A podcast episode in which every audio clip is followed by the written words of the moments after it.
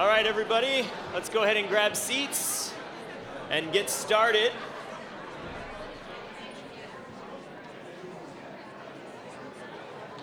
There's uh, two, two of my favorite things to listen to on a Sunday morning. The first is this church singing, um, even off key at times.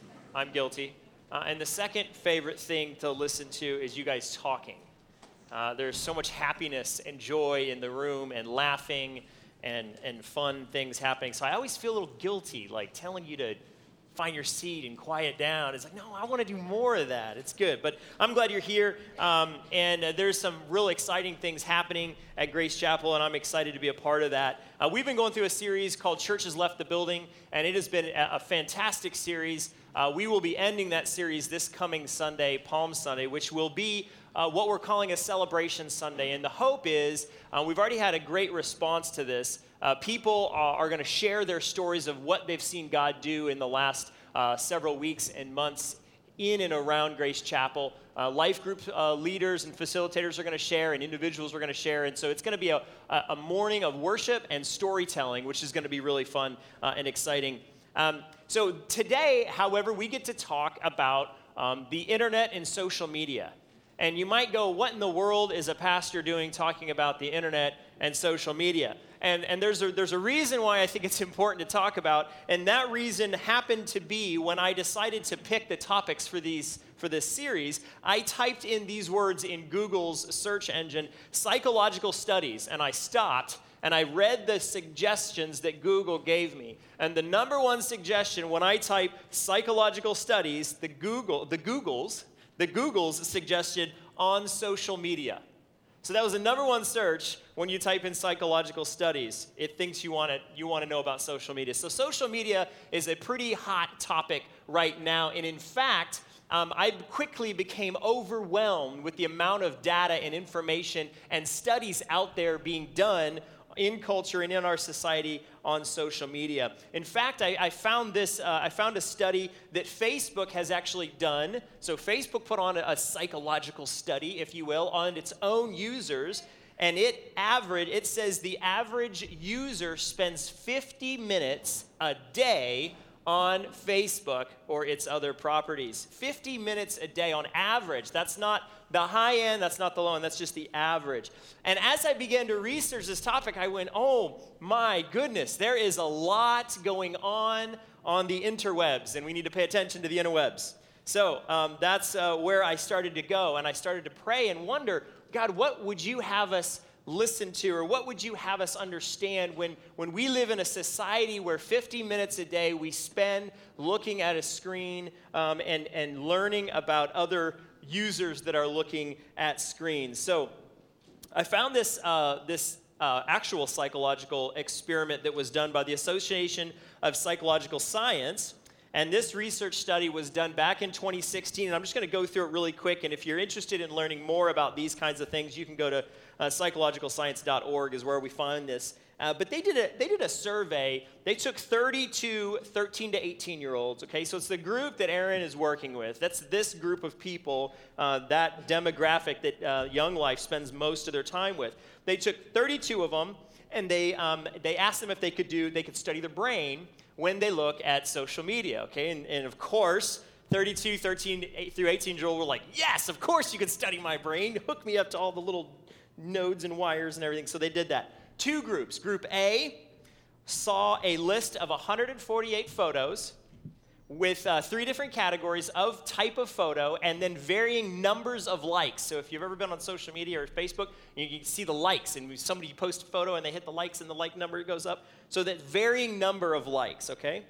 And then group B of that, of that teen group was shown the same list of photos same categories, yet different numbers of likes. Okay, so you catching what they're doing? Um, without fail, without fail, the students were influenced to like the photos that had more likes and less likely to hit the like uh, button on the photos that had less likes, no matter the category of photo and no matter the preferences of the students. So if that doesn't make us go, wow, we need to pay attention to what is going on on social media, um, probably nothing well. The test determined the single largest influencer whether or not teens would like an image was the number of people that had already liked it. Shocking, right? So there's, there's something important going on. And, and one of the cycle, uh, one of the, the, the professors at the university that did this study, he was quoted saying, teens react differently to information when they believe it has been endorsed by many or few of their peers, even when those peers are complete strangers. Okay? So, some serious influencing going on in social media. And the reason I share this with you, the reason it's important to talk about this, it's, it's important. We have created an alternate reality in social media. And that's just true. I mean, we spend 50 minutes on average a day in this virtual reality. That wasn't in the teen group, by the way, that's all users on Facebook.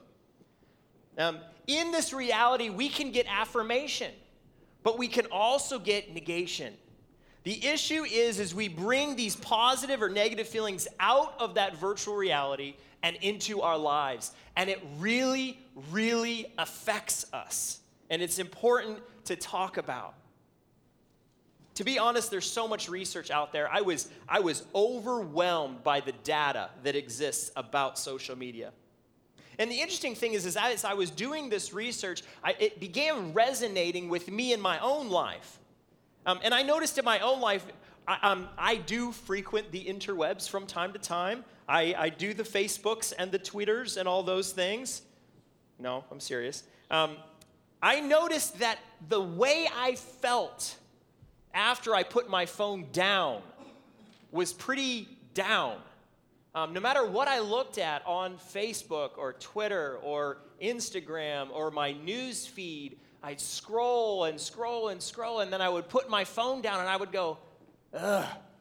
And I would just feel bad. I was even looking at images that I liked of my friends and family and doing different things, and, and all these pictures seemed good. But for some reason, I had this ugh, down feeling. So, I am not standing up here telling you today that social media needs to be removed from your life. Get it out of there. No. I'm not telling you to stay away from it because the reality is it's the reality. It's, it's where we live. I'm telling us we can be careful and strategic with it and we can compassionately be the church in social media. And you might say, that sounds ridiculous. I never go on social media. I'm never even around. I've, I've heard about it, but that's all. But the reality is, is this is where our society is. This is where our culture is. We spend so much time online looking at what other people are doing online. It's what we do. The reason that we shouldn't be too concerned or get up in arms about social media is because these effects aren't new. And that's why I'm not telling you, get social media out of your life. It's because ever since the first sin was committed with Adam and Eve, we, humanity has found things to be addicted to. And that's the truth. We can we almost invent things to be addicted to. Addiction is nothing new. It's not.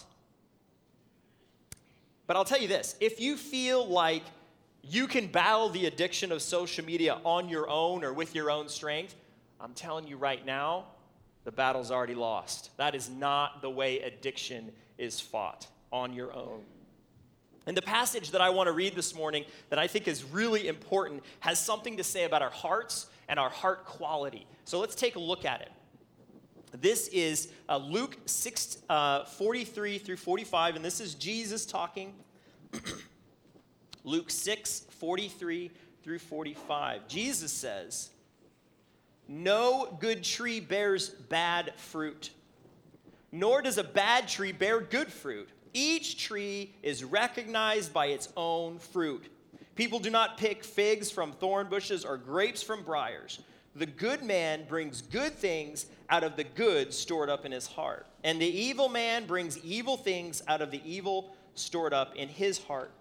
For out of the outflow of his heart, his mouth speaks fascinating little just snippet of Jesus' words. And there's a couple of observations that I want to make about this passage as we consider what social media does or doesn't do to us. The first one is this the reason why Jesus' words are so radical, and they may not seem radical to us as we read them today, but it was radical back then for Jesus to say, What's inside makes you good or bad.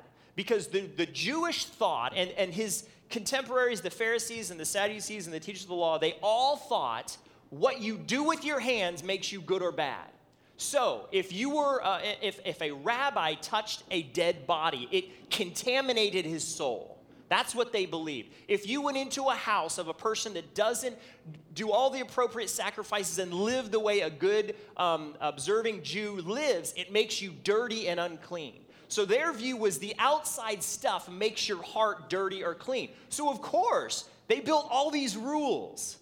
And they said, don't do this, do this, don't do this. And, and they had the law, and they kept the law, but they were so concerned about, about their actions and what they did. They built law after law after law around the law that God gave them. They had like insurance plans built around what they were supposed to do and not do. And, and what that looked like was ridiculous things like th- there was certain things you could do, certain things you could say at a certain time of the day. I mean, it was, it was complex. And no one could really keep track of it. And the Pharisees and the teachers of the law were the ones that were in charge of it. So that's their view. What you do with your hands makes your heart clean or unclean. And you can kind of see the grain, grain of truth in that, right? Because what you do with your hands and what you see with your eyes and what you say with your mouth affects your heart, right? It affects it. But it's not the thing that contaminates it or the thing that makes it clean. So a good Jew would say, Hey, I really messed up last weekend, but I'm going to do this sacrifice and it's going to make my heart clean. Because I'm going to do it with my hands, it's going to make my heart clean. And Jesus shows up on the scene and he says, No, no, no, no what, what is in your heart comes out. And if your heart is good, goodness comes out. And if, and if what's in your heart is bad, badness comes out. And it, and it threw that view on its head. So, so Jesus' view is you could be an expert in the law, but if you had darkness in your heart, if you did not trust, if you did not have faith in God, what came out of you was unclean. Now, how does that play out in our topic of social media this morning. What you do on social media is a window into your heart. And it's pretty simple, really. The more Jesus you put in, the more of him comes out.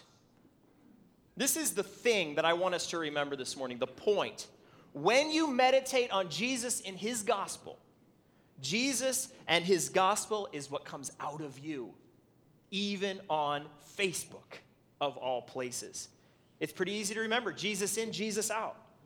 Now, I think a lot of us, as we've either grown up in the church or we, we accepted Christ 30 years ago and, we, and we've been a Christian this whole time, and we look at this passage and go, oh, great, well, I have Jesus in my heart, so, so it's kind of free reign. I can do whatever I want on social media or I can do whatever I want in life, and, and goodness is going to come out because Jesus is inside of me.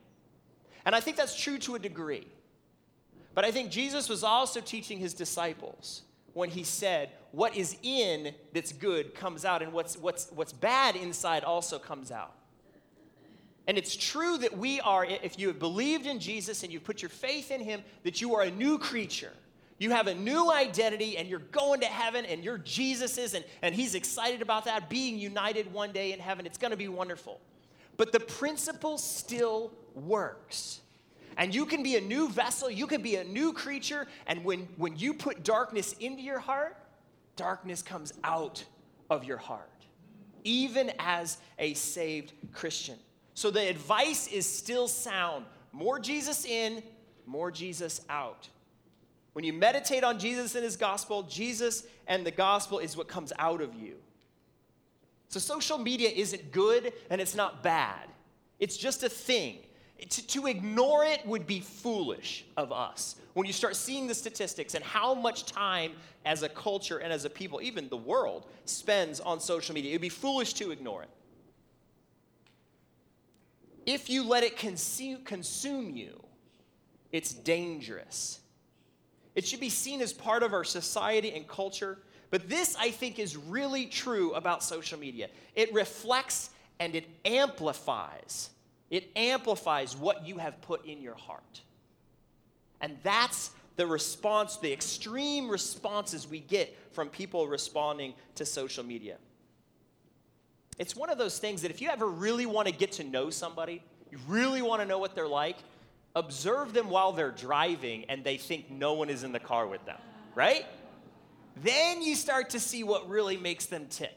Social media is that times 10 because they're sitting in a room by themselves or on their little phone and, and, and no one is paying attention to the words they're writing and, the, and what they're watching and everything else. And they can respond any way they want. And it's really hard to remember that what we do on social media, it's like a megaphone. It explodes into the user's uh, uh, profile or uh, uh news feeds you really want to get to know people in, in a weird, strange way, social media is like this deep, intimate window to someone's soul. And I think that's why it can be so powerful.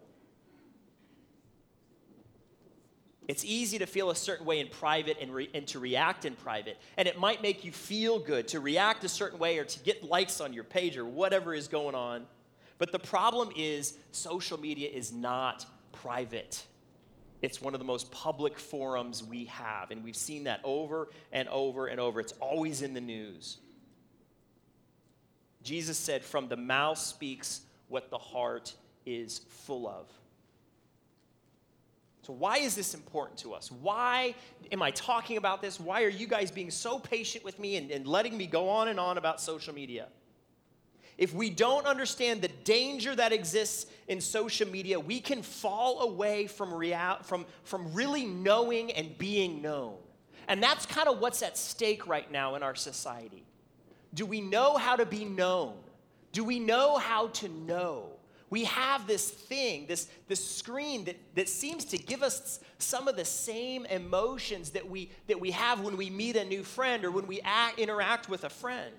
It's, kind of like it, but it's not quite. It's like a, it's like a hollow shell of relationship. As, as I was doing research on this, I came across something called the Dating Project. And if you're interested, Google Dating Project. It's a movie that's coming out uh, in April. Um, and, and it's, it's, it's about how people um, have forgotten how to date one another. Because there's an app for that. There's an app for all kinds of things. And somehow, this the social interaction, we're starting to see people lose the, the ability to do that. And in, in the preview, they have this uh, preview you can watch on YouTube. They're interviewing a philosophy professor from Boston College. And she's describing her students. Every year, she gets a new batch of freshmen. And she said, as I observed them, I started to realize they had no idea how to interact with each other. They were always on their phones. They had an app for dating. They had an app for hooking up. They had an app for uh, Instagram, Facebook, Twitter, you name it. They had an app for everything. And it made them shut off. And so she said, So what I did is I started giving my students advice. This is crazy. Would you start dating each other? Put the phone down, put social media away, and talk to each other. And so they're making a movie about it, and it's fascinating. And I got to tell you, I was halfway through this preview, I started crying. And I'm going, what's happening? Are we losing the ability to just talk to each other? Our technology is so advanced and, and it's, it's capable of so much, but it's not a replacement. And that is so important for us to know. It's not a, a replacement. Never forget that your screen, your social media accounts are not replacements for community. Never forget that when you meditate on Jesus and his gospel, Jesus and, and his gospel comes out of you. I have a couple of suggestions on what we can do. Things that we can do on a daily basis, or things that can remind us to make certain choices in order to drive us together in community and to remember that what's in our heart comes out, whether it's good or bad. Okay, the first one is this I call it join inward. You might know where I'm going with this, and this is one of my favorite hobby horses to get on. Get plugged in. And what I mean by plugged in is you deserve to be known, valued, and loved.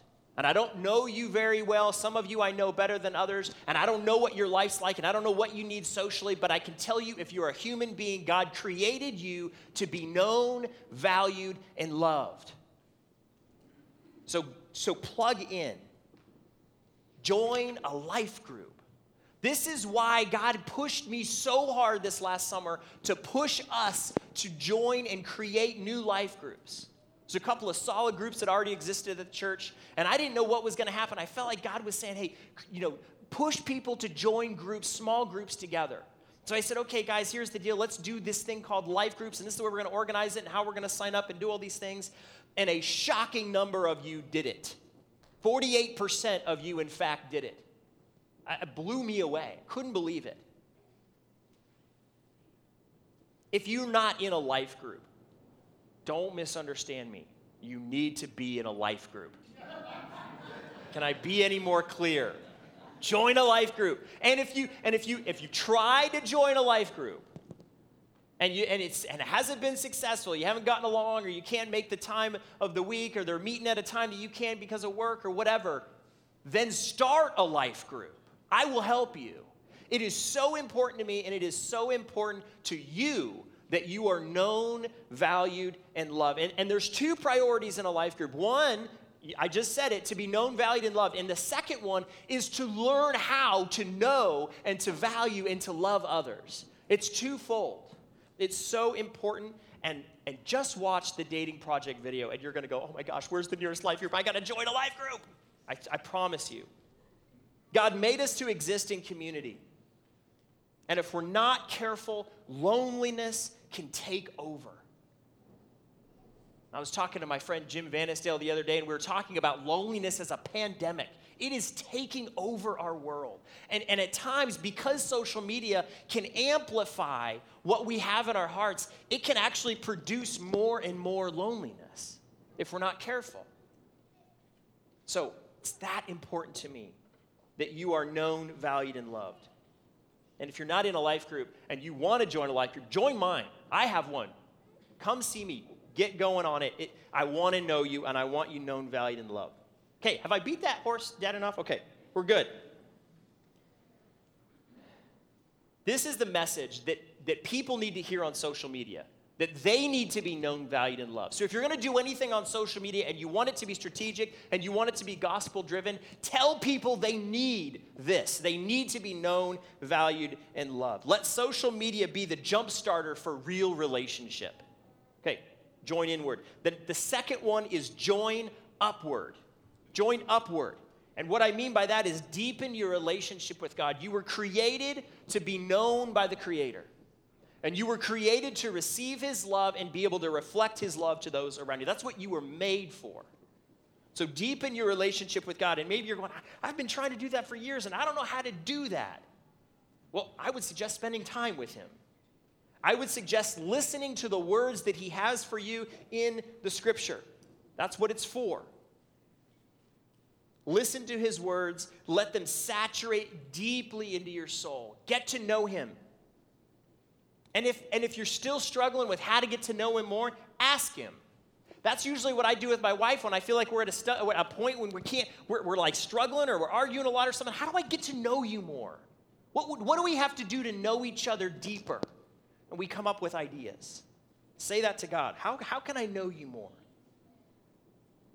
It's another life group plug. Be around people that know him, and that helps you know him more. Join upward. Reflect that journey, your desire to know God. Reflect that on social media. Tell people that on social media. This is a passion of yours. This is a desire, and you're on a journey of getting to know God. Share that with them.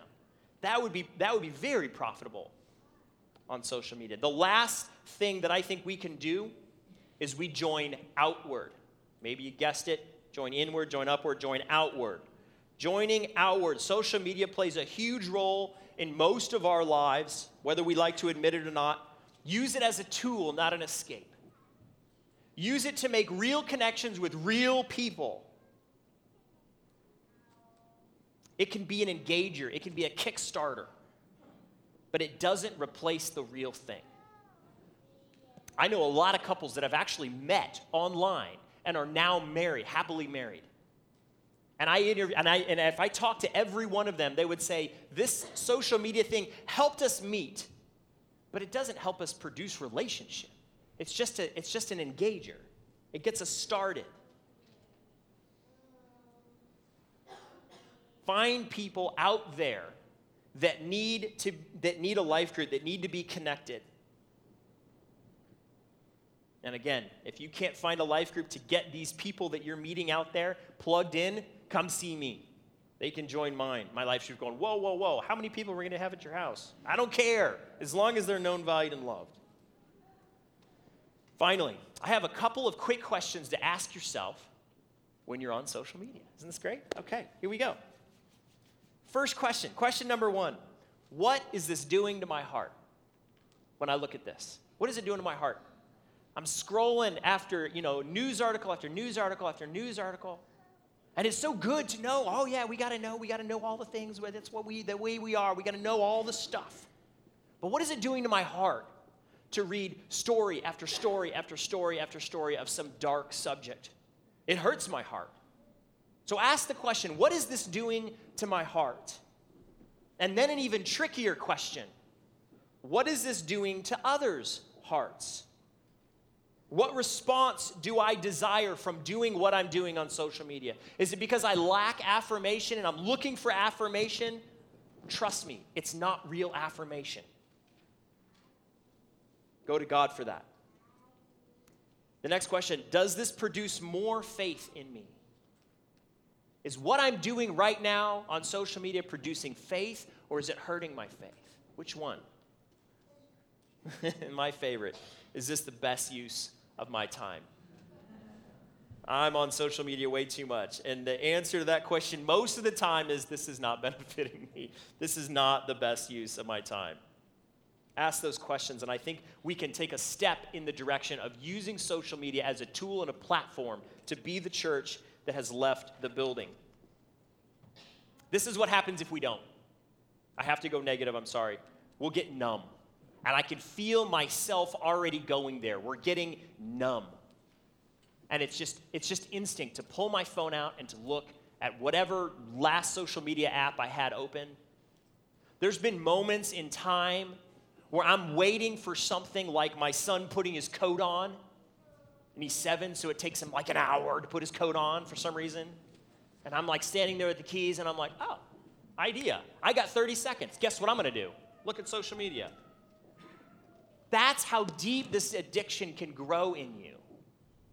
You'll get numb to it. You won't even realize that you're not spending 50, uh, 50 minutes a day, you're spending more than that. Don't get numb to it. If we don't do these things, we will turn a blind eye to the pain and hopelessness people feel, and they plaster it all over social media so everyone knows. We'll become numb to their pain. If we don't do these things, we will be the church that can't leave the building. So many churches are struggling with that right now. I don't want to be one of them. I want to leave the building six days a week, and I want to be out there reflecting Christ's love to those who desperately need it. Let's pray.